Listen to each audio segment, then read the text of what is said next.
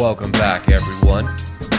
You know, sometimes you get lucky. Sometimes you have a feeling that maybe we shouldn't record tonight. Maybe let's push it off till tomorrow. And then what do you know? News drops that makes this a jam packed podcast. We're probably not going to fit everything in. Gonna have to, you know, do a part two. Maybe. We'll see. Uh, did you did you see the news today? I mean, if you go on Twitter and you're a boxing fan, how could you have missed it? Tell the good listeners what it is that seems to be coming to fruition if they were not on Twitter. According to Mike Coppinger's sources, me, Errol Spence, and Terrence Crawford have come to an agreement to square off on July 29th, I believe, with a bilateral rematch clause. Ooh. Mm-hmm.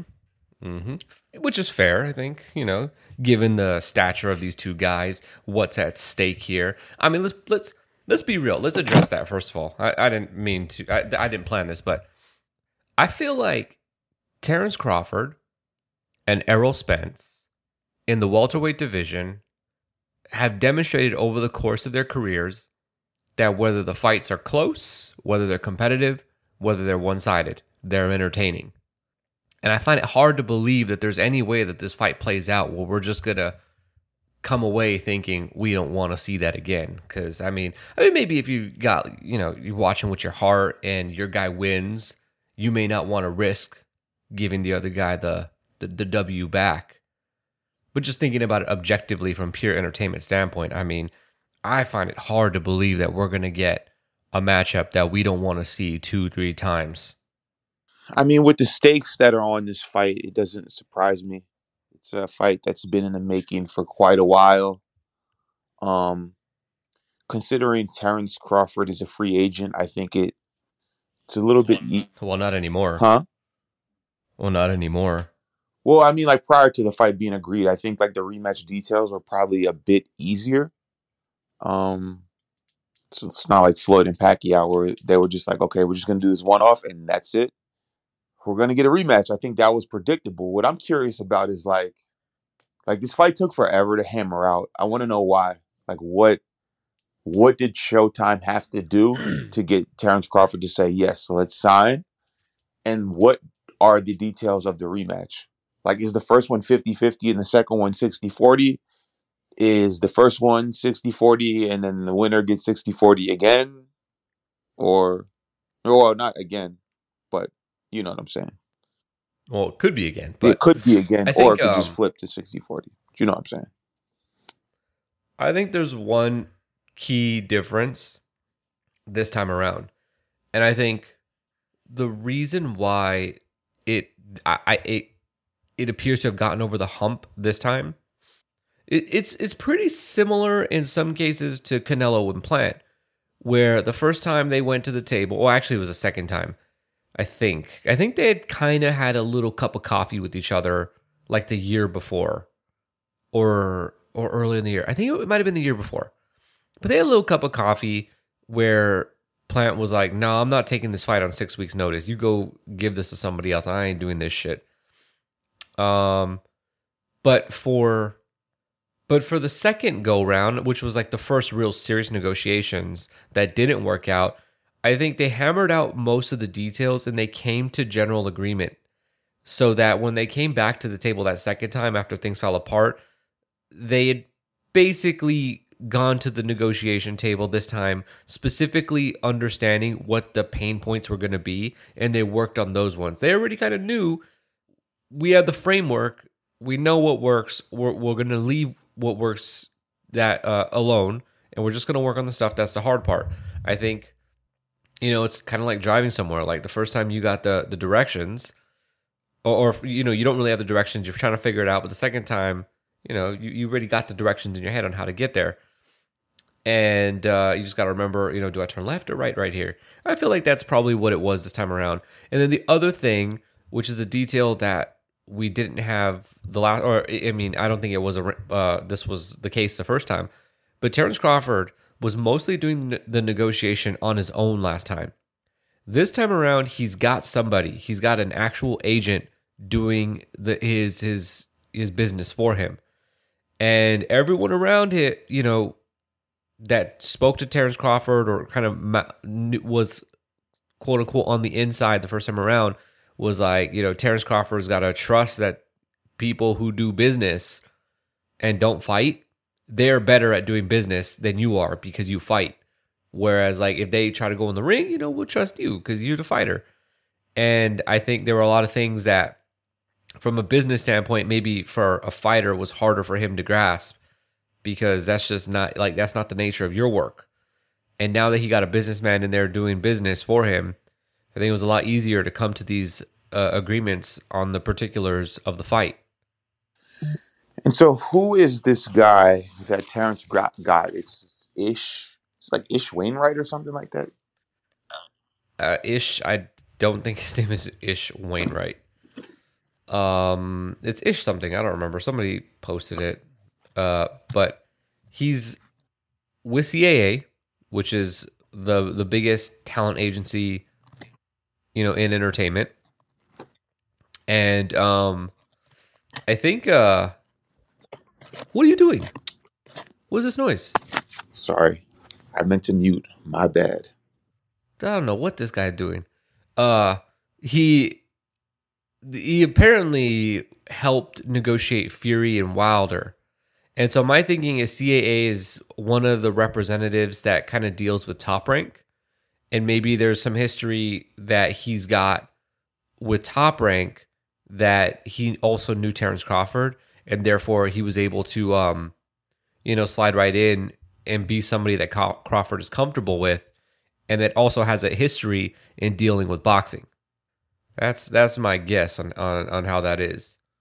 But I you know something I was thinking of and, and it really needs to be acknowledged is that Errol Spence is that dude is he's a little crazy.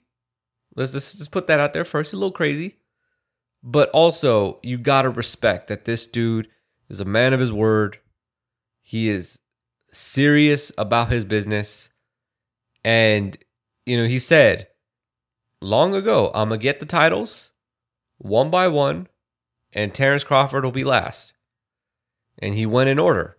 He went and got the IBF. Then he got the WBC. No, the W. Yeah, he got the WBC. Then he got the WBA. And now it's Terrence Crawford. He said he wasn't going to fight Keith Thurman. He is not fighting Keith Thurman. You know, pro- Keith Thurman probably not feel doesn't feel good about this, but you know, the, you, you ain't fighting Keith Thurman. When Terrence Crawford did what he did, you know, dragging the negotiations out, Errol said, "All right then, cool. I'll just hang out right here." Terrence Crawford does a tune-up. Errol says, "Okay, go ahead, do that." Waits around, has the Thurman fight there. In the event that it just became clear that Terrence Crawford was just not willing to fight him, Errol checked in and probably told him, "Look me in the eye and tell me you, you want you want this fight." And he said, "Yeah, I do." I don't think that actually happened, but something along those lines. And then said, "Okay, well, we'll go back to the table and make it work." And they did. They're fighting. This dude has been out of the ring for over a year, um, but still, he is actively showing that that dude, his nickname applies to him on a personal level. You know, his nickname's the truth. That dude does what he says, and it's pretty admirable to see him put his foot down and say, like, I, I'm I'm just gonna wait you out if you if you don't if you if you're gonna want to fuck around and not make this fight. I think it's interesting because, like, you know, I, I always try to pay attention to how all types of different boxers navigate their careers. Um, and that was like a little bit why I was so perplexed with the Devin Haney thing. You know, for those who listen to it, I'm still stunned that he's been able to operate so freely and still be so successful. But like boxers are always in this like damned if you do, damned if you don't position, especially if you don't have like the proper, you know, like manager promoter. A guy like Floyd, who really wanted to fight Pacquiao, he just kept fighting and fighting and fighting until like the Pacquiao fight had to happen. Errol, on the flip side, he he literally stopped his career until Bud just happened to was ready to fight him. You know, like Bud went off and uh, fought Mean, not Mean Machine, uh, Avanesyan, David Avanesyan. and like people were not happy about it, and people were not happy with Errol sitting out. But Errol was like, "I want this fight. I told you I'd give you this fight, and and I'll prove it to you." And, but either way, like people were crying about it. Um, I was always on the side of like, you guys are crying now, but when the fight gets announced, you won't. You're gonna be talking about booking your rooms and who's gonna win and talking trash and let's bet. And like, sure enough, that's the case. But you know, damned if you do, damned if you don't. But I'm I'm happy that we're finally here, and uh, if it's official, you know, we could finally talk about the matchup or the business behind it or what the undercard might be like, what the future of the uh, welterweight is like. It's it's like finally things are starting to progress a little bit. It's funny because like you know it's actually just talking about the future. Something I thought of. It's really funny. They're gonna have a rematch no matter what, right? I think that's pretty clear.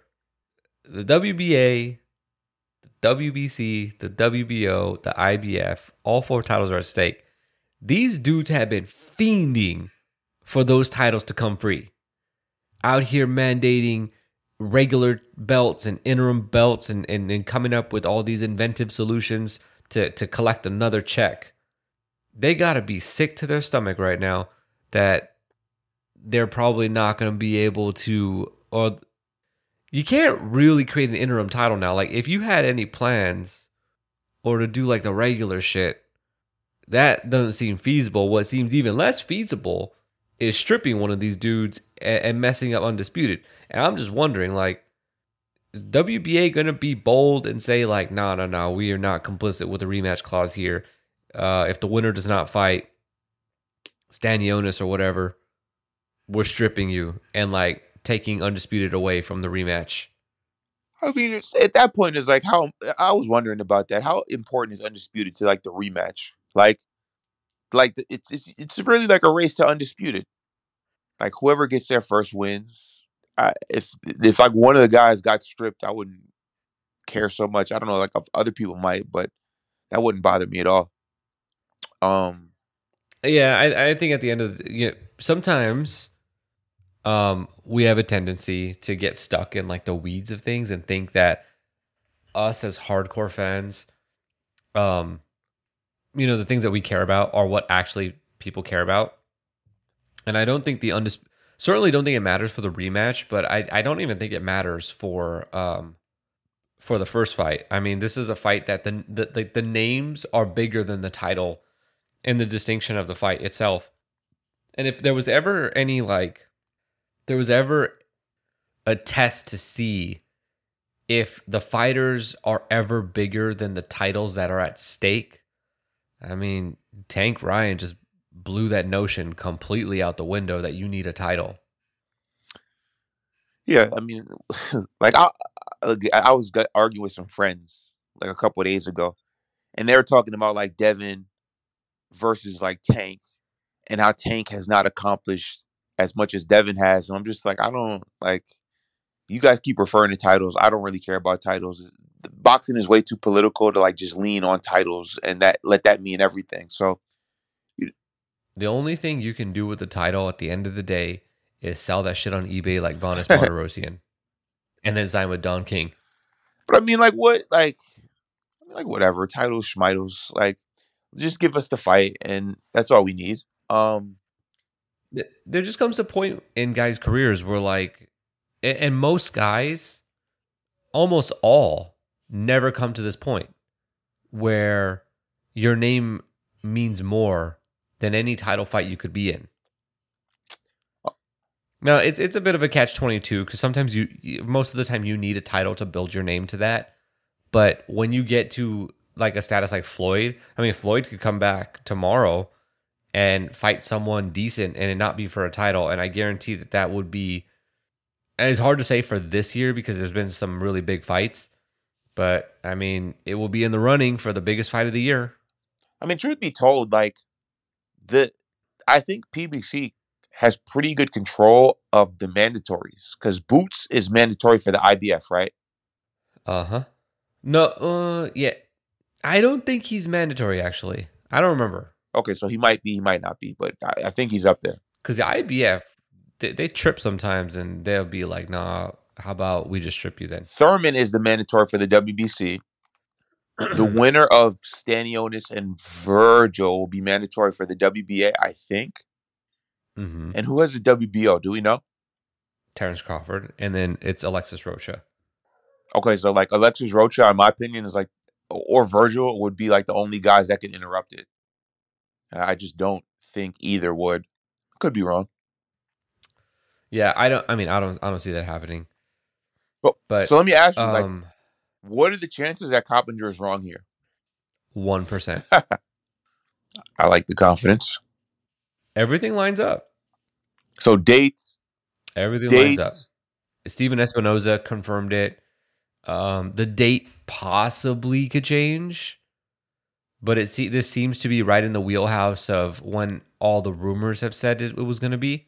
So I think that this is close enough. Um, I don't think they would do August. Uh, I, I, I, I mean, I, I, I don't think it would be any competition really, but Jake Paul and uh whatever the dude's name is, they already got that early August date. I don't think they're like gonna they would just like schedule and go head to head. And it, it just doesn't seem No, smart. I mean it's not competition, but like why like clog that uh, runway? yeah, like I, I think that they would only do that if they needed to.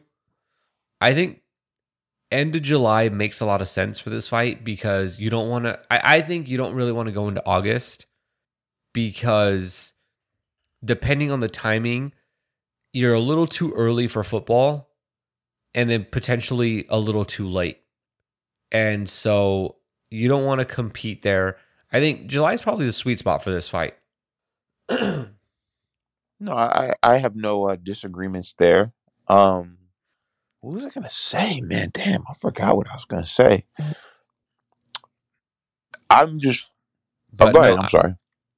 I was gonna say, um, that that date makes sense. It's basically what everybody's been saying the whole time. I think the original date that everyone thought it was gonna be was the twenty second, and this is one week later. So like, I don't know. This it seems like this is probably correct. Oh, this is what I wanted to say. You know, I I'm so sad that the state of boxing news is so shitty that this gets announced and like literally five of my friends all text me the same question. Is this real? And I I, I just like I, I I think it's right that they ask because they're aware. They're not dumb, you know what I'm saying? They know that boxing news breaking is pretty shitty, inconsistent, especially when it's not coming directly from the fighters. But I wish like there was something that boxing could do to like remedy that. You know, I wish like Coppinger wasn't the guy dropping it. I wish that before it could be Coppinger, the fighters got to announce it. I mean, I part of me kind of wonders does PBC have like a showcase thing, not a showcase, a upfront thing coming because there's still a lot of guys that. No, What happened? No, What, what I was gonna say is there's still a lot of guys who don't have fights announced. So like maybe they have like a little ace up their sleeve, where they're gonna roll out a bunch of fights at once. I mean, I, I, that would very that would be very shocking. But the point is like, I hate that all my friends have to text me, "Is this real?"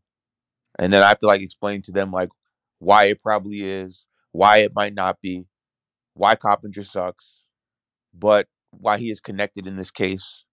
Um, and and keep and keep your fingers I mean- crossed, pretty much. the reason for that is, you know, the sport's kind of a joke. Like it, it is really a clown show in terms of the coverage, and like a lot of times the only thing you can believe is the fighters. But like depending on the level of a fighter, they're also wrong too about their own dates sometimes. So I think, yeah, the no one's really doing like consistent work to consistently be correct about what they're reporting. And so this is what happens where like the credibility is lost for people who write about the sport. And and I think even more so it it falls on these guys are all basically PR and it's that you can see right through their biases and stuff like that. And like look, bias is okay.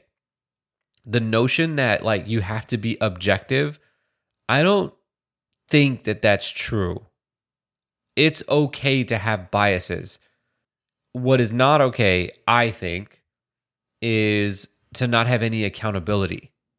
And so when you have writers that write about stuff, and in the case of, um, you know, this fight in particular, there's been reports that it was done for multiple dates, and the these people who've just come out and reported shoddy sort of like, yeah, I asked the guy who empties the trash can in the gym, and he told me that he overheard like no one's no one comes out and says like, yeah, we were wrong about this. We were given bad information. I'll do better in the future. This is what we do know to date. That's that's just not the stuff that happens. So there's no like restoration of their um their credibility. So that's that's that that's why that happens.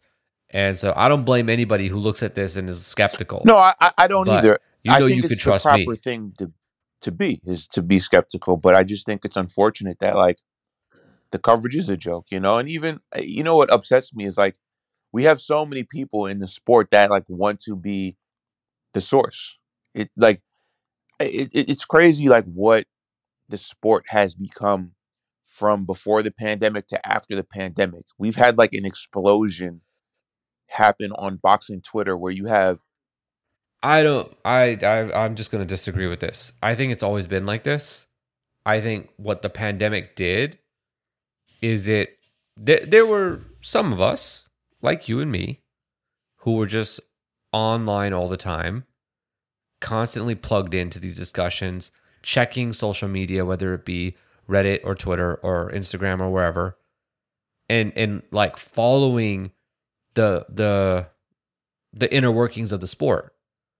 And I think with the pandemic, people started like the, the the amount of people who did what we do grew exponentially. Yeah, but that's all I'm trying to say. But it doesn't just stop there. like, I think that prior to the pandemic, there was no meeting place for everyone in boxing. And I think because we didn't have anything to do, fighters looked towards social media.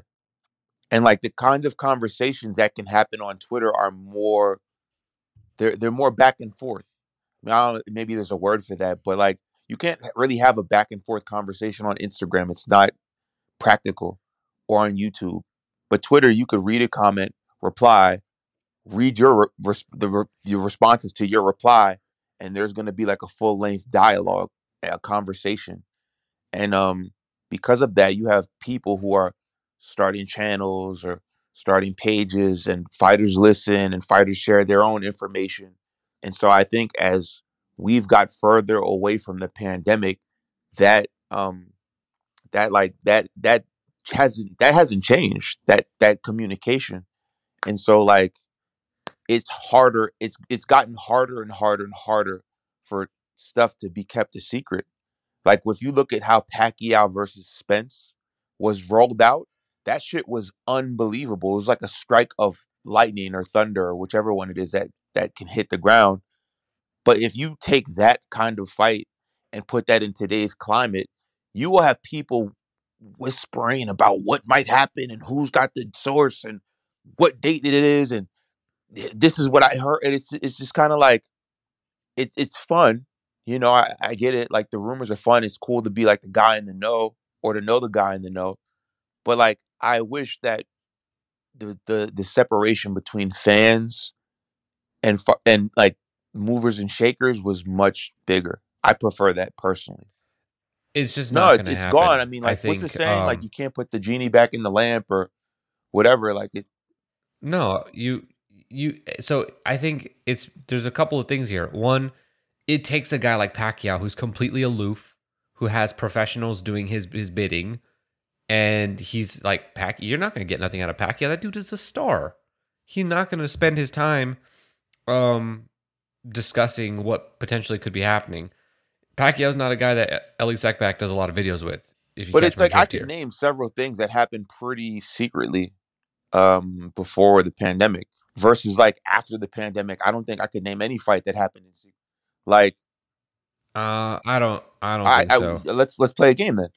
Uh, I could name you Fury walking away from the Wilder rematch that was supposed to happen in Brooklyn.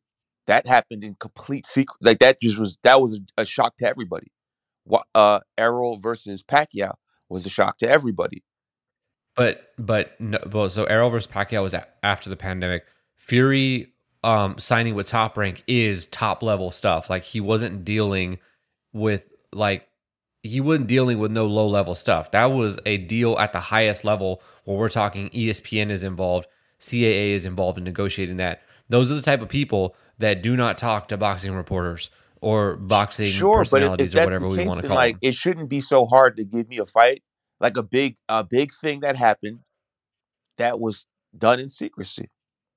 Like what I can't think of any. Maybe I maybe I'm tripping. Maybe there it's out there and I'm just like sleeping on it. But like like Ryan No, but that's but you're but you're arguing against your point. You're saying that this used to happen a lot, and I'm and, and we can't really come up with that many examples.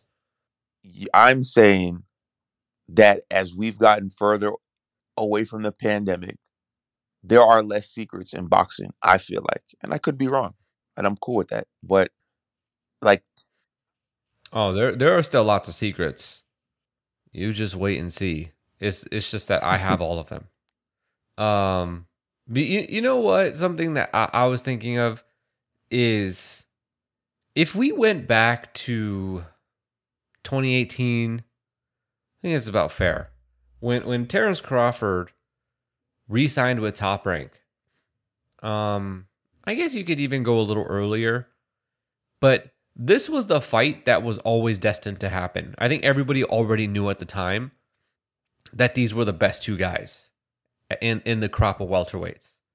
Even though, and I think it was um God, I don't remember who who had said it, but they were like, you know, who's who's who's the guy at welterweight? And they said, well, it's Keith Thurman. He's the one that with the belts. He's got two belts, so he must be the guy. Like, just we have to give him that level of respect. Even though Keith was kicking around, like we all knew that it would be these two guys fighting. And the reason why I bring that up is because the last time we had something like this in the welterweight division, it was with Floyd and Manny. And we just knew it was always leading to this point. And I wonder if having the fight, like, you know, us knowing what the fight is in the division for was like four or five years now, does it is it gonna have that same level of effect that it had for Floyd and Manny? Obviously on a smaller scale, because these dudes aren't Floyd and Manny.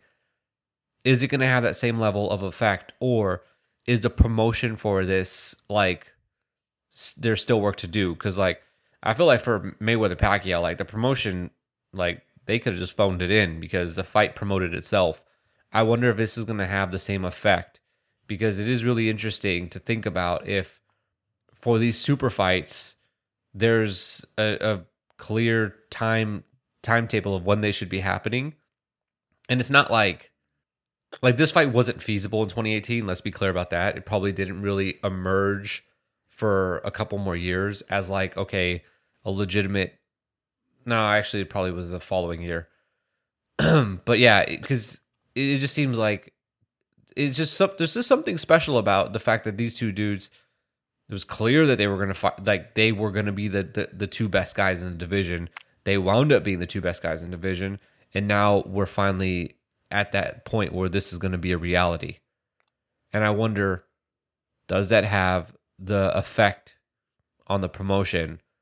You know are we going to get a million buy pay-per-view like we just did with tank and ryan I mean, I think like a million should be like the over under, or maybe like like close to it. But you know, I think with these big fights, it, it again with the way boxing has changed, in my opinion, you know, you've had Errol and Spence be the center of the conversation around the welterweight division for a while, and you know, for those who don't know, mainstream athletes and fans of sports in America are pretty familiar with Errol and and Terrence. You know, I, of, if you look at like NBA players that follow boxing, NFL players that follow boxing, talking heads that follow boxing, one of the fights they they will always mention and have mentioned for the past few years is Errol and Bud. So like I think once it becomes more official, like you see like Errol post the poster and Terrence Crawford post the poster and Stephen Espinoza do whatever he does. I think those people will carry the promotion, which is cool. It's like a word of mouth thing. Obviously, you'll have guys do their press run and their New York, uh, whatever. What what is it when like kickoff show or whatever? You know what I'm talking about? Press conference, the LA kickoff press conference, but there will be a very organic uh, buzz to this fight, and I think like again, if it's official, when we see the fight happen on that Saturday, you'll see all sorts of athletes in attendance football players, basketball players, rappers, actors. It's going to be a little bit different from Tank and Ryan, which is a bit of a more younger demographic, but it will still be star laden for sure, in my opinion. Yeah. So now let me ask you this is the first of probably a hundred times we're going to have this conversation. You two listening, this is the probably well, this is obviously the first time we're going to really discuss this on the podcast, but I'm sure this one is going to get old pretty quickly. But let's see a breakdown of how these two guys fare in the ring with each other. Um, I just I, I think certain fights, in my opinion, are wars of attrition. You don't get them very often because you don't too often get fight two two guys that are willing to just go in the ring and try to like fucking kill each other. I, like I felt I predicted that Fundora versus Lubin would be a war of attrition, and it just so happened that Lubin's face broke and he couldn't continue. I think Bud versus Errol is going to be a war of attrition, and we don't like. I think we won't really know until we just see who on the night is more durable, because I think they both they, they both heat up as the fight progresses in a similar way, but they just have a different way of going about it. Crawford is more of like a pick you apart type of guy, and Errol is a more wear you down type of guy. And so to me, it's just like, how's the old saying go? When a, a movable force meets a like whatever object, I think just both of them are gonna go in there like two, like wild pit bulls, and whichever one just doesn't have the durability to last will lose. Um, I I don't I don't have much more to say on it than that. I think it's a true 50-50. I think so I was listening to guys talk today on Twitter and someone said the loser probably won't exit this fight and be the same and I kind of feel that way. I think it's going to be a very emotional and physically taxing fight and whoever loses is just going to be fucking beat down. And uh, you know like they might run it back, but it's going to be a very physical it's going to be a very brutal fight. That's my expectation. let, let me throw something out here. Those who get in the ring with Errol Spence do not leave the same person. Hell, that he if he gets if you ha- get in a one on one sort of relationship with Errol Spence, you don't leave the same way. That horse kicked him off. That that car all totaled, but Errol walked away. And that dude is, I mean, I think that's just him. Is gonna you have to walk through hell with him. And he's going to like you you're gonna walk through hell because that that's just the way he walks and he's going through it too. Um and and i and i agree. I think one thing i don't, I don't know if i haven't really talked about this fight much with people so i don't know if anybody's made this point before. But one thing i really like about this fight is unlike like um Floyd and Manny, where I think their their styles complemented each other in a way that was good for one and bad for the other. I think Errol's um or Floyd complimented Manny in that he had the perfect well, I mean, it was Floyd. He had the perfect like style to beat you. Manny was going to do everything that fell into his traps. I feel like in this fight, it's actually the opposite where the answer to the other guy is what the other guy brings. And so Errol's a pressure guy who can box, he can I mean, he can do everything, just like Terrence Crawford can do everything. But Errol's preferred way of fighting is walking a guy down, jabbing a lot, and then getting inside and working the body.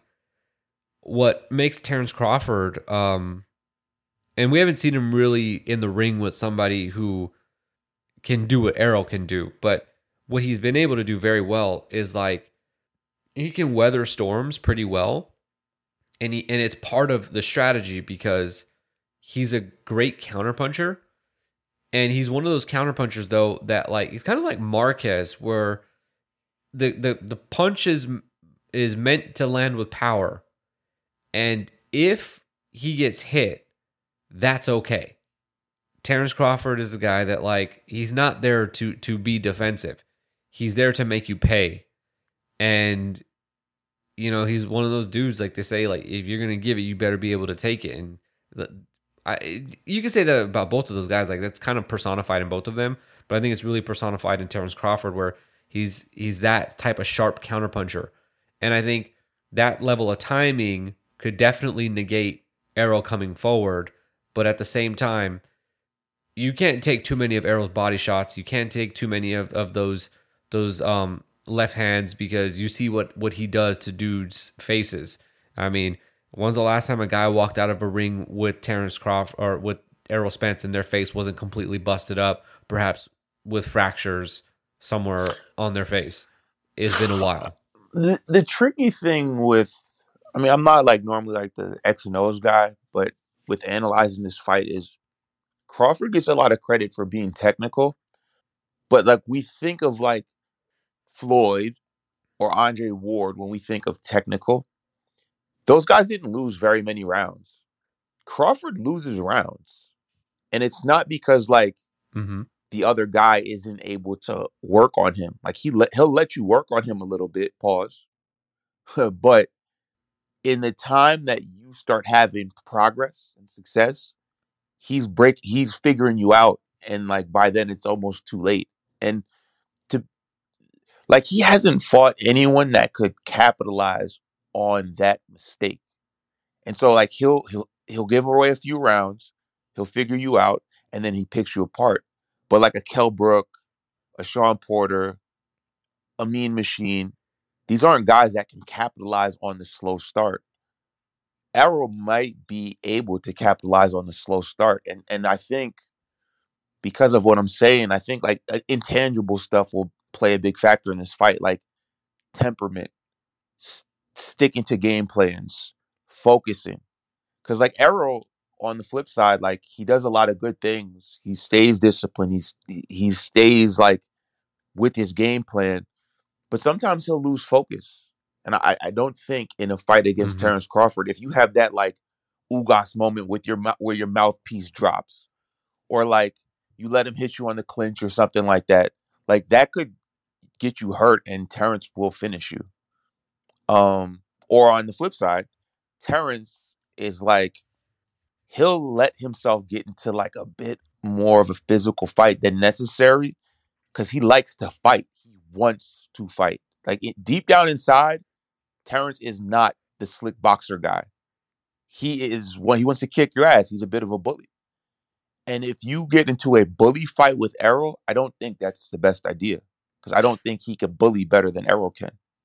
Oh, if, to, matter of fact, maybe he can, but in a war of attrition, I, I I don't think he could be mm. more durable than Errol at that fight. I think if he boxes more, he could be more durable. But in a just like like a shootout, I, I think Errol will just just claw him to death like a, a grizzly bear. So I don't know. I think it's it's gonna be a it's gonna be a great fight, a classic fight.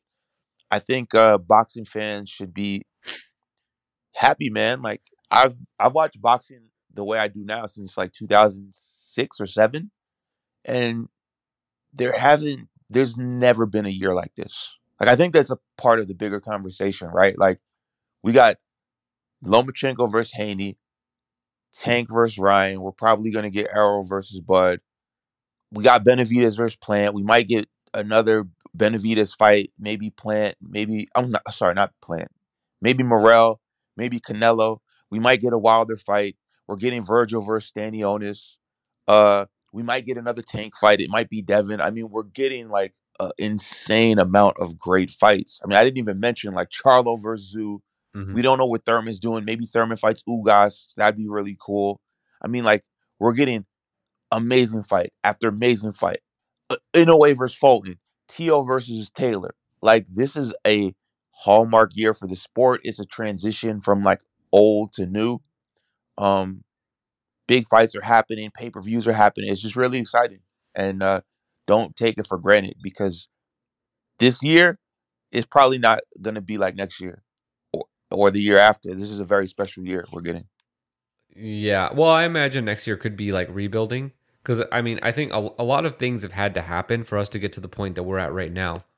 Uh, th- this this stuff is not the result of like, oh my god, you know, the the, the powers that be hit the the panic button and just made you know grab the two biggest names and put them in there.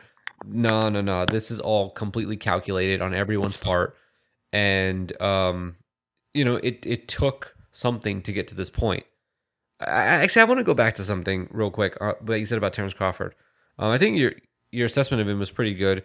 You brought up that he's not the slick guy, and I just want to say that he, I think for the most part, has shed that, but not fully. And I feel like if HBO like had better grasp of what they had with Terrence Crawford, I think two things would be true. I could be wrong about both. But one, most importantly, Terrence Crawford would actually be a much bigger star than he is if they would have just built him the, the correct way. But they didn't do that. They wanted they they thought that he had to fit into a certain mold that was kind of like Floyd, and there was a particular style that Floyd had and Andre Ward had that made them popular. Even though I think that like Terrence Crawford, no, no, I'm not gonna go there. Um, I, I think, man, like Terrence would So al- was that. always going to have problems with popularity just because, like, you know, unfortunate f- for him, he just really doesn't enjoy the media. You know, I don't know why. I'm not sure if like Top Rank and H.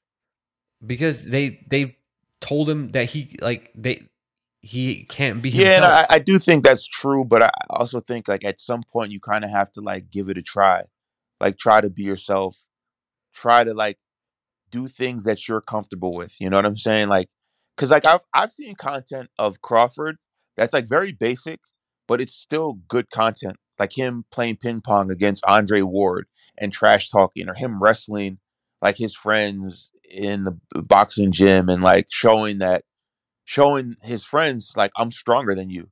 Like people like to see that kind of competitiveness and that kind of like like undying like i'm gonna be better than you no matter what we do whether i mean like look what they showed in like the last dance they showed jordan playing like some stupid gambling game with like the parking lot attendant and people that that clip is like a that clip will that meme of that guy doing the shrug with the stupid hair that's never going away. And and, and sometimes you, it doesn't have to be you don't have to be floyd. You don't have to be anyone but yourself and it could work. People will like you for you but just put it out there. And i think i don't know if bud hates the media or he's just a little uh you, you know like resentful of like how it started but it, it's just it sucks that he never gave it a, another shot you know but what I think he recently, I, I can't remember what it was that he did, but it was pretty good. But let me throw out this little fantasy thing to you. How cool would it be for the last year, the moment they started negotiating the first time, PBC arranged the Last Dance style crew to film them until basically they they wound up fighting, and we got like a three part, five part, whatever documentary on like the fight that's that that goes through the ups and downs. We get to see like the video of. I mean, imagine an episode that includes Terrence Crawford setting up his little phone to do that IG live where he explains why he signed with BLK they wouldn't put that shit that that would be in like the like director's cut or something like that like that wouldn't be in like the final cut Terrence Crawford like backstage ripping his gloves or who somebody ripping Terrence Crawford's glove before he goes out to knock out David Avanesyan. Oh my god. That that's that's that would be just brilliant TV. It obviously is not one like one million percent not happening. I mean, for But, I mean, anyone that likes things that I boxing content, I would suggest to watch on YouTube HBO Legendary Nights. These aren't multi-episode shows, but they're like 30 minutes and they kind of do what Angelo just said in a more uh, condensed style, but they're a lot of fun to watch. They mostly profile older fights. Um I, I wouldn't mind if like we had something more modern that does uh, something similar. I mean, it would be cool if like because we have all access, right? I mean, it would be neat if like we reverse Yeah. engineered the all access and did more than an epilogue. We did like a legendary night, so we revisit like the negotiation process, like what the media was saying, and just the whole bit. I mean, it would be neat, but whatever. Ultimately, like we're gonna get this fight, and it's gonna be it's gonna be great, man. Like people have been waiting for it for a long time. We can finally have like the who's gonna win debates and what's gonna be on the undercard and all that stuff. Which is good. Uh, Isaac Cruz, De- Deontay come Wilder. down, little guy. In my mind and heart, Deontay Yeah, is an just- undercard fighter. Just joking, guys. Just joking. Uh, no, I think I boots. Boots Isaac Cruz is a great start. Uh, can I have a, a one Gary Antuanne Russell, better please? start. I mean, that's that's that, that is your televised pay per view undercard. Those three. Do you- do you, do you want to take the additional step Gary of picking their Anto- like- opponents, or do you just want to stop there? Well, I mean, the, the odds of us getting those three dudes um on the Uh, undercard are they? pretty slim. I mean, Isaac Cruz usually follows Errol. Okay, I think Isaac one. Cruz is one hundred percent. So that's that, that's so let's Yeah. check that box. Boots. I think Isaac Cruz is, is number one. I think Boots is hard because um I think Boots is just a tough guy to figure out who this guy's gonna fight. Cause like I mean, for for a while, people fight? have talked about the kid that beat Rashidi Ellis, not, uh, Roiman Villa, I think. I mean, I don't. I honestly Oh. don't like that fight because I think Boots would like massacre him. But uh, I mean, whatever. Like he's that's a name. can can we do Boots versus uh, I guess Cody Crowley? I like Cody Crowley. I don't want to see him fucking. Cody's like 29 years old, I think. Like 30 years old already. Sorry, pal. You got you we if you were 5 years earlier, maybe we still have the Come on, Cody's a on, but we nice guy. I bounce don't your want to that to Cody, man. I like his story. He he He's hit the nice whole guy, suicide but, like um, prevention thing. Like that was nice. Like we Oh, don't need yeah, to put yeah, yeah, yeah, that's true. That's true. We, we may need to save Cody I, I, I like Cody the Crowley versus like Mario Barrios or like Jamal James or something like that. Like Boots is like too too much for for that level. Dude, but just just do listen honestly. Uh, Boots yeah. versus Roiman Villa or Rashidi Ellis is perfect. I think. Those those are the the Roiman Villa fight is could I mean I, think it'd be a great Boots fight. and Um, I, like that's a fight where it's like bet Boots in like the first round type of deal. nah. Uh, I'm I'm here for it because that Villa is a big dude who, um, I don't know, could mess around and be able to take Boots' shots, and we'll see what Boots looks like after, you know, beating the shit out of somebody for four rounds. That's fine with me. It'll be fun. Um, I think Isaac Cruz. The rumors that he's gonna fight Giovanni Cabrera, and then I don't know. I don't know about Gary Antuanne. Maybe somebody else gets that opportunity. I think probably Gary Antuanne is a little too high profile of a name. Isn't correct, but at the same time, I feel like Yeah, you don't don't like do super all lo- like three of those usually we don't get a pay per view that's just like super loaded like that. I do agree with that. although you know those are three really still pretty young guys. You I know who I that, that wouldn't actually mind does make sense for undercard, an even though like I doubt he gets a shot. Jesus Ramos. I'm I'm, like the, like certain guys like I I That's com- not bad, I actually. I like myself the leader of the hype train. Subriel Matias is one. Jesus Ramos is another. Throw Jesus Ramos on there versus like like Jorge Cota or something like that. uh yeah maybe we don't want to see a ring death but um But yeah, maybe just somebody like slightly better than Jorge Cota. Sure. Who who's the guy? Can we can we think of opponent real quick, or is that Yeah. Can No, Austin Trout, come on down, Trout? buddy. No, give me a break. I don't want to see Austin Trout. Hold on, let me pull up BoxRec while we're while we're uh, pontificating. Let's see. I mean, probably like I, I would do Jack Culcay Jack if, you- if you can get him. Who? Got to post that Snoop Dogg. Uh, He's a dude that almost beat Andre in like 2013. let's get uh damn I, there's certain guys that i wish like i just hate how like when you you could take a loss in boxing and some guys just get like like they don't they disappear a little bit like i would like it if carlo if castano was like like where is he right now I think he was supposed to be back in early summer. So he, I mean, he actually might pop up on the card. That's All that's right, that's an interesting look name. at the rankings let's do ramos versus Gausha. i'm not mad at that Um, nah, Gausha just didn't he just have a nice little win no, not not Gausha. No no he did he beat, he No, beat eddie murphy's nephew or whatever brandon lynch Oh wait, yeah, yeah, I was there. I was thinking of somebody else. No, you're right. Gausha's okay. Yeah, that, that, And I think it'd be. A, decent. I, I think Jesus Ramos, like his last fight was like a, was it like an eliminator of some sort? Okay, No, I don't think it was, but all right, let's let's move on to uh Haney Lomachenko. Let me ask you the hard hitting question right at the top. Was hmm. there No, any controversy like, to that fight? this fight is so is such an anomaly to me. Like I take great. wow, here yeah, we go I'm with gonna go on my, my again. Paulie Malignaggi rant. Like, listen, I take great pride in not uh, in like having like a decent idea of like what's going on in sports. Some people may say I have no idea, but that's fine, whatever. But like this fight, like everything about it, like caught me by surprise. Like I did, the fight went how I thought it would go. I thought it would be a close fight that Haney would edge out. I was a little concerned about the judging just because of the um contract situation of Devin Haney, but he got the, the judges. I think did a good job. I think the fight could have been a draw, or Haney could have won by a round, or Lomachenko could have won by a round. It was just a close fight. But like this discourse after the fight was insane. Like John Claude Van Damme commenting, Nelly commenting, uh Stephen A. Smith.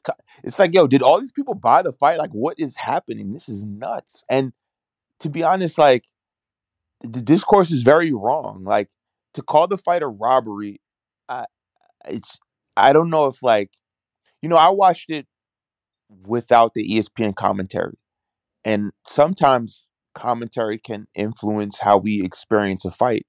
And so I'm thinking maybe the the commentary was so pro Lomachenko that people felt that they were right and that was what they saw but that that really wasn't what happened you know? It was just a close fight and that's fine but man the, the commentary around this fight um the the reactions to Haney winning i mean like i'm seeing people on twitter youtube comments who are like i can't wait for Haney to fight tank so he could get knocked the f out even on reddit and and what's very unique Dude, that about is this so like funny.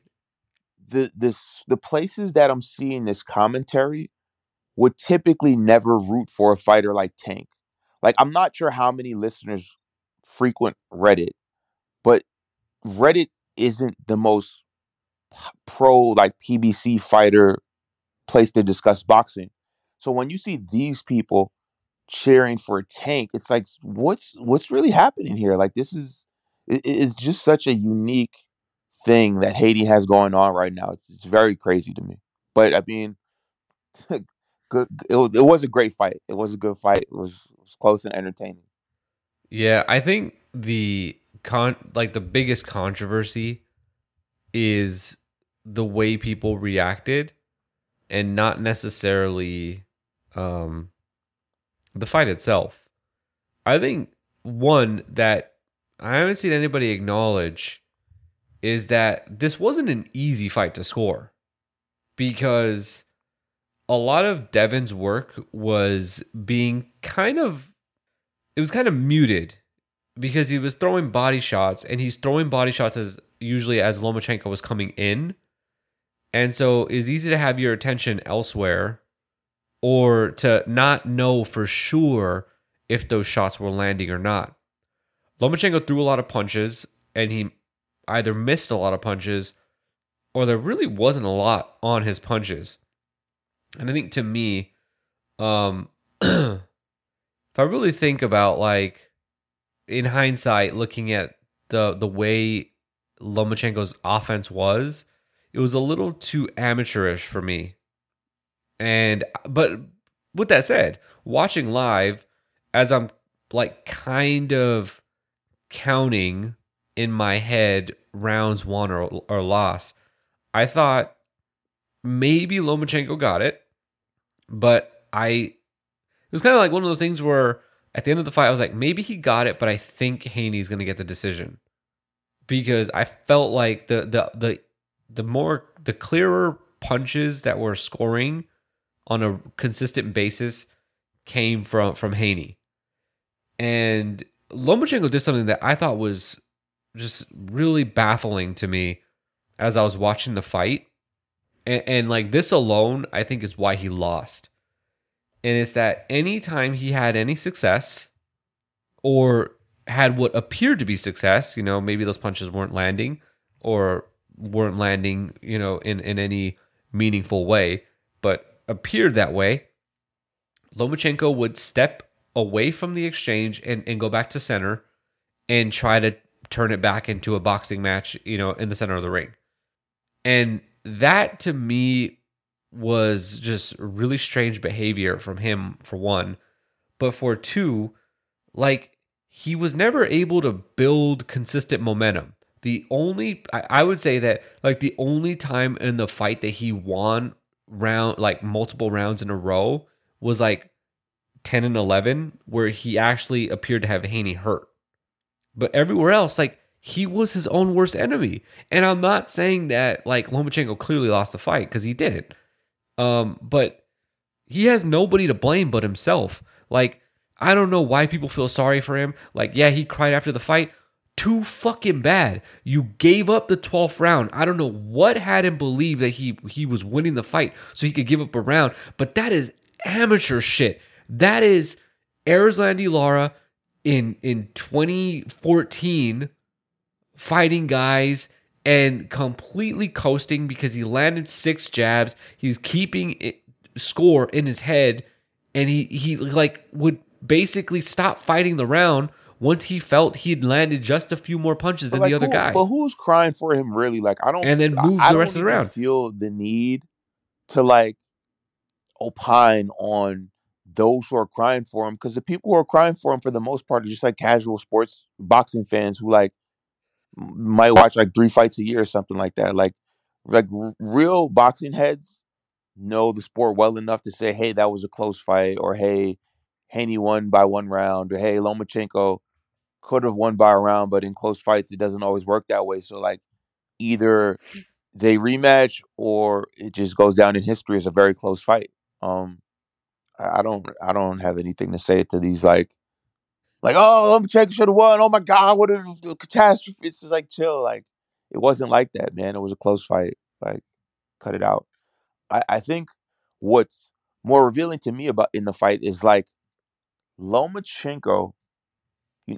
For so long, we've been told like he's better than Floyd at 35. He's like it's like all time legend, first ballot Hall of Famer and stuff. And I, I'm sure he'll make first ballot Hall of Fame, but like he just has limitations at 135 that like I, I think once he fights other top level guys, like the, the, the flaws just are, are, are amplified. Like Haney, Haney Uh, I mean, you're- just you're I mean, I'm. I'm being real. Like he, Lomachenko's a. Well, how am I being nice? Like, what should You're I say? He's not nice. shit. Like that's that wouldn't be true. But like when he fights, when he fights top level guys that like one aren't gonna will under under pressure, two can defend themselves defensively or can defend themselves offensively. A lot of the the, the stuff that he's great at, it, it gets negated. Like he couldn't impose himself on Devin because Devin is huge. And like one thing I want to put into the the atmosphere is eh, like I want to pose a question: Is Devin a weight bully? Because he's been he he's been at one thirty five since he was sixteen. Like you could BoxRec that, and he's had a couple fights at one forty. Just just putting that out there, but like he couldn't impose himself physically on Devin because of the dimensions. Like his arms are shorter, he is shorter. He doesn't have enough power to just like hurt Devin, and Devin is big enough to just clinch him and take away the opportunities. So like then what happens, right? Like he has to like spend a lot of time trying to like find the spot, but but yo, you're wasting mad time, and you're losing rounds while you're wasting this time. And it, it's the same thing kind of happened with uh Teofimo. And like I'm watching the fight and I'm like wondering like, okay, so what would Frank Martin do against Lomachenko, who who also has had fights at 140, who's also very athletic and very defensively responsible? Like, is he gonna be able to like use his angles and like ballerina footwork to just like pivot around a Frank Martin or a Tank and just like completely exploit them? Like, I don't think so. So like, while I do rate Lomachenko, he's a great fighter to like. If you beat him, it's a high quality victory for sure. But like what we've been told about Lomachenko since he got a championship belt at what 35 is not. eh, I don't think it's reality. Is that is that test too nice? You want me to be more harsh? Look, I could be. what you it guys say? ain't what I'm gonna say. I'll tell you that much. So first of all, I thought Devin would win this fight easily. He didn't. I thought Devin was gonna win it just 10-2. And the reason for that is I thought Lomachenko's legs wouldn't quite be there. And Devin, at 20 something years old, should have his legs. Okay? Turns out neither guy really needed that much legs because it just wasn't that type of fight. But you know, the the, the kind of hindsight conversation to have is is like really you are what your record is. And we have to have these honest conversations with ourselves of like, look, you can look you you can admire what you want to admire and that's totally fine, but you are what your record is. Lomachenko has had 3 let's say 4 fights that really really matter.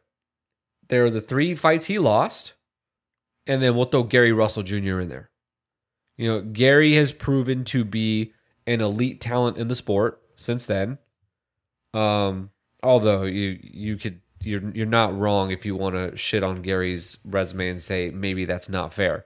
But just eye test, Gary Gary's a, you know a very talented fighter. But Salido beat him. Teofimo had Lomachenko shook. I don't know if Lomachenko was better than that on that night. You know, You're talking bet- about he was a better the- fighter than what he showed us. during the Teofimo But- fight. Yeah, on that on that fight night with Teofimo, I don't know if Lomachenko there was something more in him, but I don't know.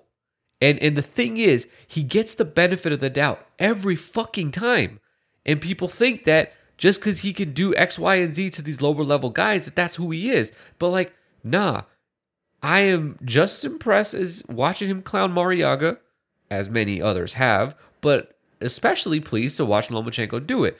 But Marriaga ain't Teofimo. And when he, well, I mean, Teofimo ain't even Teofimo anymore, but that's a story for another day. But on that night, I can't say, well, there was another version of him that he just wasn't able to be and, and give him credit for losing that fight. I admire that he came on strong towards the end of that fight, but it wasn't enough. And he lost. And now against Devin Haney, where there appeared to be moments where there were openings for this guy to be great, he didn't take them. And is it like do do we passively just say, well, he couldn't like, or he he he thought he was winning the fight, or or make some excuse to make it okay, or do we just come out and say he do, he doesn't have it? Simple as that. And to me, I think in hindsight, we just got to be hard on this guy. He was an amazing amateur.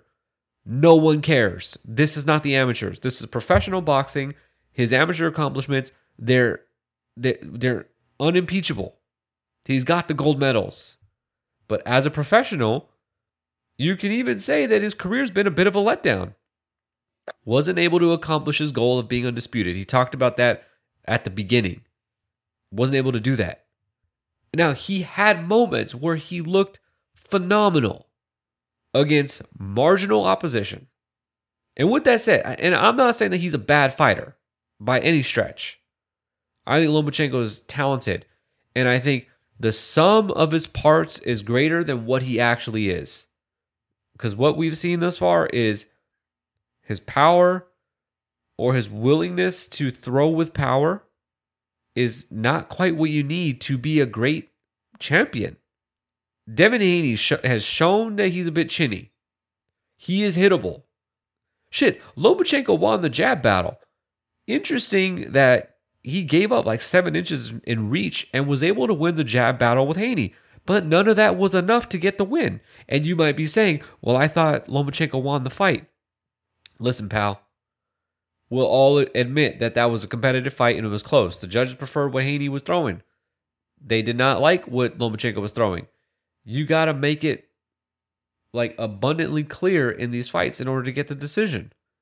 No one's sitting here saying that this is f- like fraud. This isn't Rolly getting a decision over Jackson Marinez where we're all looking at each other like, uh, did they watch the same fight we did? This isn't uh Pierre Benoit, I think his name was, who scored uh the Lara versus Paul Williams fight for Paul Williams when Erislandy Lara, like, I mean, got hit maybe four times the whole fight. That's that's not what what this was. And so Lomachenko lost a close decision. Two two judges had it one point away from a draw. I think that's totally fair. But at best, you can say Lomachenko deserves like he, he's he's got a seat No, at the he's just table. limited. He doesn't have he an the top dog. year. Like if you are if you are good enough to not like fall into his little like footwork mixes and like he, he has good hand like go ahead. Go ahead. Can I make a basketball comp? He's a, a fighter that fights at a pace that if you're not capable of slowing the pace down yourself or keeping up with it, he'll just run you out the court. And there are high So level he- guys know how to settle that down. You know, you try that shit with Tank, and he's just gonna So take you he's into like the the, seven seconds or less and Phoenix bully your ass. Yeah, and and they didn't win a title. Were they amazing to watch? Yes. But like that that that didn't scale to that you know slower pace where where teams could like you know study you and just figure out how to shut you down. I mean, I have no objection with that. Um, I mean, I've never, I've never like really sipped the Lomachenko Kool Aid, so I don't have any beef with the comment. But You know what's funny is like over the course of the podcast, I've always been very respectful of Lomachenko. And people think I'm like a Lomachenko stan, but like, nah, I, I am just looking I at this dude just this is- objectively. you're gonna like die laughing at this, like what And I, I think- said. But I'm, I'm gonna say it because like I don't like backing on what I said, just like because I'm scared of it or whatever. But I remember when like Lomachenko hype was like first starting, and I was debating with someone that I think like Robert Easter would give him a good fight, not win necessarily, but like all this like no Chinko shit would not happen with Robert Easter, and people were clowning me so hard, and I was like, bro, like, it, like Lomachenko is good, but like, come on, man, like this is not like Roy Jones Jr. We're looking at here, like, give me a break, and. I think now that we're a bit further down the line of his career, it's clear that he is a good fighter, but not like what happened to Nomaschenko? Where's that guy at? It does. Again, he he was fighting. Yeah, I, first of all, I, he would beat Robert Easter. Wouldn't beat Robert Um, Easter. I just said like, like all just all these like. I mean, he was like beating the shit out of people, having crazy stoppages. Guys were just randomly quitting in the middle of the fight for no reason. Like that was the temp, the, the, like what people believed he was, and I, I never really believed in that. So, um, and I, I want to say one more thing too. Uh, we were talking about Lomachenko in the Discord, and someone said his decision to stay at 135 was financial. And I, I'm not sure that I agree with that. Because like we see Tank now and think Lomachenko hung around at 135 because Tank was the money guy. But hmm. Tank but Lomachenko was popping before Tank was popping. And like when Tank finally got popping, everyone said he had to fight Lomachenko. Oh my God. I have one more point, but I'll, I'll say this first. If Lomachenko could get to 130 comfortably, I think he would. I don't think that was a financial decision. I just think he didn't want to make the weight, and the opportunity was there at 135, and he uh he just never wanted to go back. He never wanted to go back. And, and here's another thing, real quick. Sorry, sorry. Mikey wasn't there either, because by the time Lomachenko was popping, Mikey was already going through his like beef with Top Rank, and so Mikey was like completely out of the ring, out of the picture. So there's no Mikey, there's no Tank. It was just Lomachenko. He was like standing by himself. So just wanted to get that off real quick. Um, I don't. I can see it. I can see it going both ways. I I think. Um, I think that. I think that he, he has a manager that's pretty smart, and um, if the available fights for him were best at 135, that's probably what Lomachenko would have done. Um, you know what's interesting? Also, I just want to bring up about the fight is that Devin walked Lomachenko, you know, made Lomachenko fight off the back foot, and Lomachenko really struggled. Lomachenko is a is a He's not a bully and he's very arrogant fighter. in the ring. And when you when you're able to step to a bully that's arrogant in the ring, it it confuses them a little bit because they're not used to that. So shocking.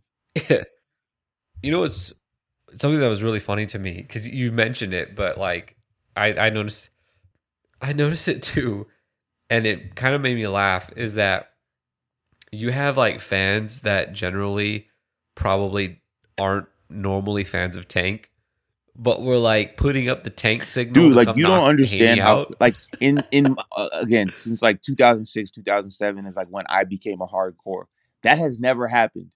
Like like if Paulie Malignaggi, right? If Devin and Tank are is announced tomorrow, Paulie Malignaggi is gonna be like Tank gonna knock him out. T- Devin Haney has no chin. Like he's gonna be all over Tank, and this guy is basically like Tucker Carlson of boxing right now.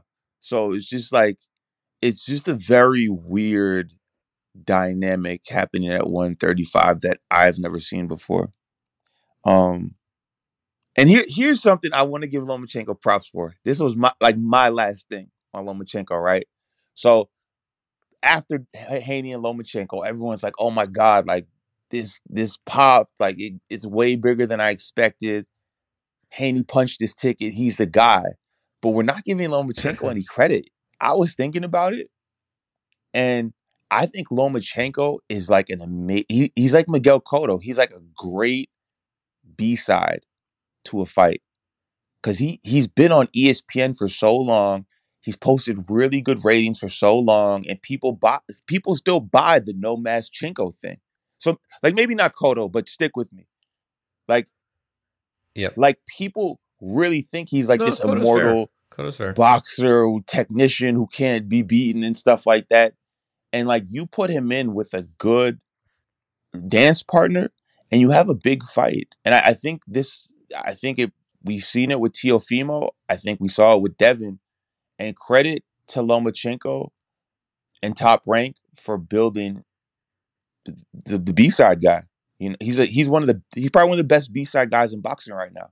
Because even even like thinking back on the fight, when the hell have we had a Lomachenko fight that there's 15,000 people in the arena or whatever, 13,000, 14,000, 15,000. And the majority of these people are cheering Lomachenko's name. Like that's kind of weird. We've I don't think we've had that before. And so I I I don't remember the last time. Uh, I mean, it's been a while. I don't remember any time. Forget last time. Um so I, I I think while Devin will definitely go on to do bigger and better things, probably, I do think Lomachenko deserves some credit also for even though he didn't participate in like any of any like media stuff, just him being him was enough to build the fight into a bigger fight. And I, I think it should be stated. Um, yeah, I think um, I I think he's definitely a guy who, I guess I feel um, hmm, how should I say this? I think there's definitely a, a certain fan base of fighters or fan base in within boxing that Lomachenko is, you know, the, the, these the, the people who basically are holding on to like the HBO, like the the whole HBO ecosystem.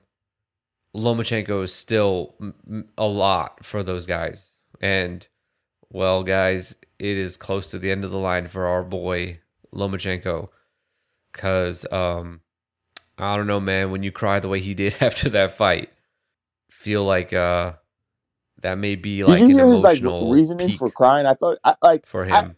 I gained respect for Lomachenko in this fight. Like against Teofimo, like I didn't really care that he lost, but like I liked Lomachenko's energy going into this fight, and what he said I thought was pretty cool. Did you hear or no? So he said that over the Uh, course of the day, think so. his son That- called him uh, like several times and kept saying and knew and knew and when he finally sat down after the fight and he like put his head down he kept hearing his son's voice and knew and knew and it hit him that he lost and he was like sad that he let his son down or something something along that along those lines and i was like oh, that's pretty like commendable you know what i'm saying like i can't like like a, a lot of people are happy that like Well, Lomachenko was crying. At least he didn't let it Nas because down. like his fan base has been pretty annoying over the last few years. But like, I can't, I can't hate on a dude for that. That's pretty like, it's pretty stand up. um, all right. I mean, That- that's listen, kind of all the say. people that think I'm um I'm racist or PBC PBC shield, there you go. I'm, Uh, yeah, PVC he has with a the heart. heart. There you go. Is what it is. It's, it's just it's just an emotional boxing fan. uh, no, I don't care. I, I mean, I didn't even care that he cried. Like, who cares? Like, okay, Oh yeah, I probably would I- cry too if I lost a like, I fight, don't again. I don't especially to somebody like again, I don't understand know, the discourse around this I don't fight. know, I I- think I it was probably a would close cry. fight. We we've had them in the past. We'll have them in the future. It was a good fight. End of story. Um, shout out to Tom Cody. Tom said he thinks that all the discourse was a big like play by CAA, like the Jean-Claude Van Damme clip. I thought that was pretty funny that he said that.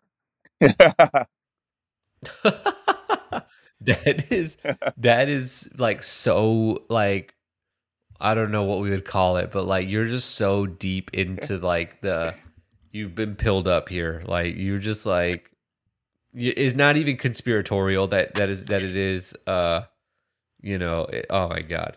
You think do you think do you believe um Paulie Malignaggi and I don't mean any of the eugenic stuff he says, but more uh the the thing he said about Devin Haney re-signed with Top Rank two days before the fight, and that is why he got the decision because old Bob dialed up the corpse of Dave Moretti and He put other the- put the call were in. scoring this one, and we're like, so for what it's worth, he's like, hey, Lou DiBella was on Twitter yesterday Yeah. or the day before, and who who had, who kind of like helped liaise this entire Devin Haney thing with Lomachenko, and he said that the rumors of Devin signing back Uh-huh. with Top Rank are false, and Devin today responded to that. Someone tweeted him and asked, and he also said it's false. So unless you know it's being kept top secret, I think Devin is a true free agent. I do not think he's with DiBella. I do not think he's with Top Rank. I think he's completely free, and we will see him. You know, maybe he'll be with DAZN, maybe he'll be with PBC, maybe he'll be with Top Rank. Who knows? bro, maybe he'll be with it'll Jake Paul. You- you, never know. bullshit, You whatever never know called. with uh, Bill Haney. I just want to say, I have a lot of things to say about this. But first of all, I think Devin Haney signing with Jake Paul is like low key a good idea. Let me explain.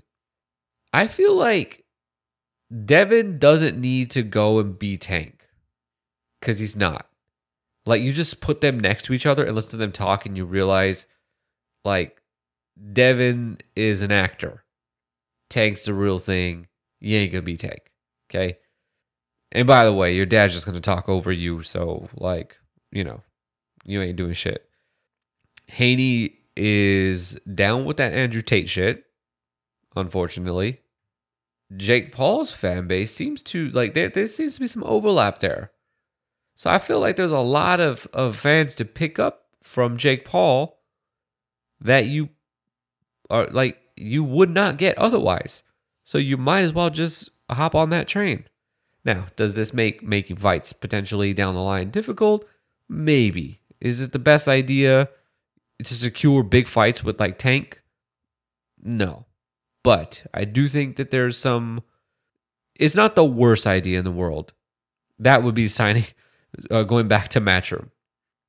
Um, unless you want to fight Liam Paro or something. Uh, but yeah, I wonder why Paulie would have made that nonsense up about um go him resigning and how what what he heard that would have him believe that Devin had re- resigned because we even said it before the fight on the podcast. We were like, yeah, the if the cards are going to be screwy, it's they're going to go to Lomachenko because he's the one that is signed with Top Rank. And then the other thing is Lomachenko makes less money. If he would have beat Haney, it would have been full on Lomachenko's back like it's 2015. And he would be at a much lower rate than no, yeah, like I think than Devin um, Haney. that was always my thing. You know, I'm, I'm, you guys know me. I'm the conspiracy theorist, and I felt that if it was close, Top Rank would do what they could do to ensure that Lomachenko would win. You know, Lomachenko would be cheaper. Lomachenko probably wouldn't demand to be on pay per view. Lomachenko would do whatever Top Rank says. Um, and and yeah, so and and I also think they could put over Shakur with Lomachenko further on down the line. Um, so I think um speaking of Shakur, I think it's interesting that Shakur got in the ring, but on, but like only after Devin Haney like got out. It's I think that was pretty clear to me that like they're not playing along. Devin Haney is not playing along with um the top rank spin here, where they're not trying to do no fake beef with Shakur in the ring afterwards. It was clearly a sign. It's like we're just gonna do what we want. You know, you want you want to do this Shakur shit. You better come and see us at the at the I mean, again, the, negotiating the table. Haney thing is so not in the ring where you're I really try to force like. it. I, I also want to like throw out there, like on the last episode we did, it may have sounded like I was upset that Devin is making as much money as he is, and that's not the case. I, I'm just amazed at the fact that like it's so rare in boxing to see someone with no like managerial relationships or promotional relationships move as freely as he does and it like works every step of the way. And it's just like it, it's perplexing to me you know like guys like devin sometimes like they, they become like the andrade where like they don't get the big fights or they they have to take the super tough fights because like no one else will or they don't get like the benefit of the doubt on the scorecards. And like he's it's like he's hot at a at a, a, a not a roulette table like a craps table. And he's just hitting the, the number time after time after time. And so um yeah i don't know the shit's amazing. I'm not sure what he's gonna do next. He i, I agree with you that he was not with that Shakur shit. He was like nope i'm out of here. And he told Shakur he said i'm the number one guy and Shakur was like yeah until you face me but by the time Shakur said that Haney was halfway down the runway you know what i'm saying like he was like i'm out of here i'm taking my belts and i'm it's we we in the club so I don't. Where would you like to see him next? How about that? Do we have that conversation yet? Uh, no, we'll do it real quick because we gotta get out of here. I think, um, I think Tank. I think that's probably the best fight for Devin, especially because he's saying, "I'm gonna move to 140." So if you're gonna do it, if you're gonna stay one more fight, fight Tank, and then move on with your life. Go to 140 and you know start your new campaign there. If he absolutely cannot make 135 again, um, and I don't I don't think that's the case, but if he can't, then I mean Ew, Call not up my homie see, Jose see, okay, so the tough thing with Devin, right? If he's gonna like lean into this bad guy stick, which it looks like he's going to do, he can't be fighting Pedrazas. Cause like he'll see this is the tough thing. You're gonna have to fight guys that are, have a real chance to beat you. Because if you're gonna go in as the bad guy and you want people to hate you and watch you lose, people have to believe you have a legitimate chance to lose. Pedraza, that's not believable. And it's not exciting. So that that's a tough uh, a tough sell. Um, I do agree. I would like to see the tank fight next. I mean, I think they could do a, a Errol Spence deal, a, a Errol Bud deal, where you have this this rematch clause.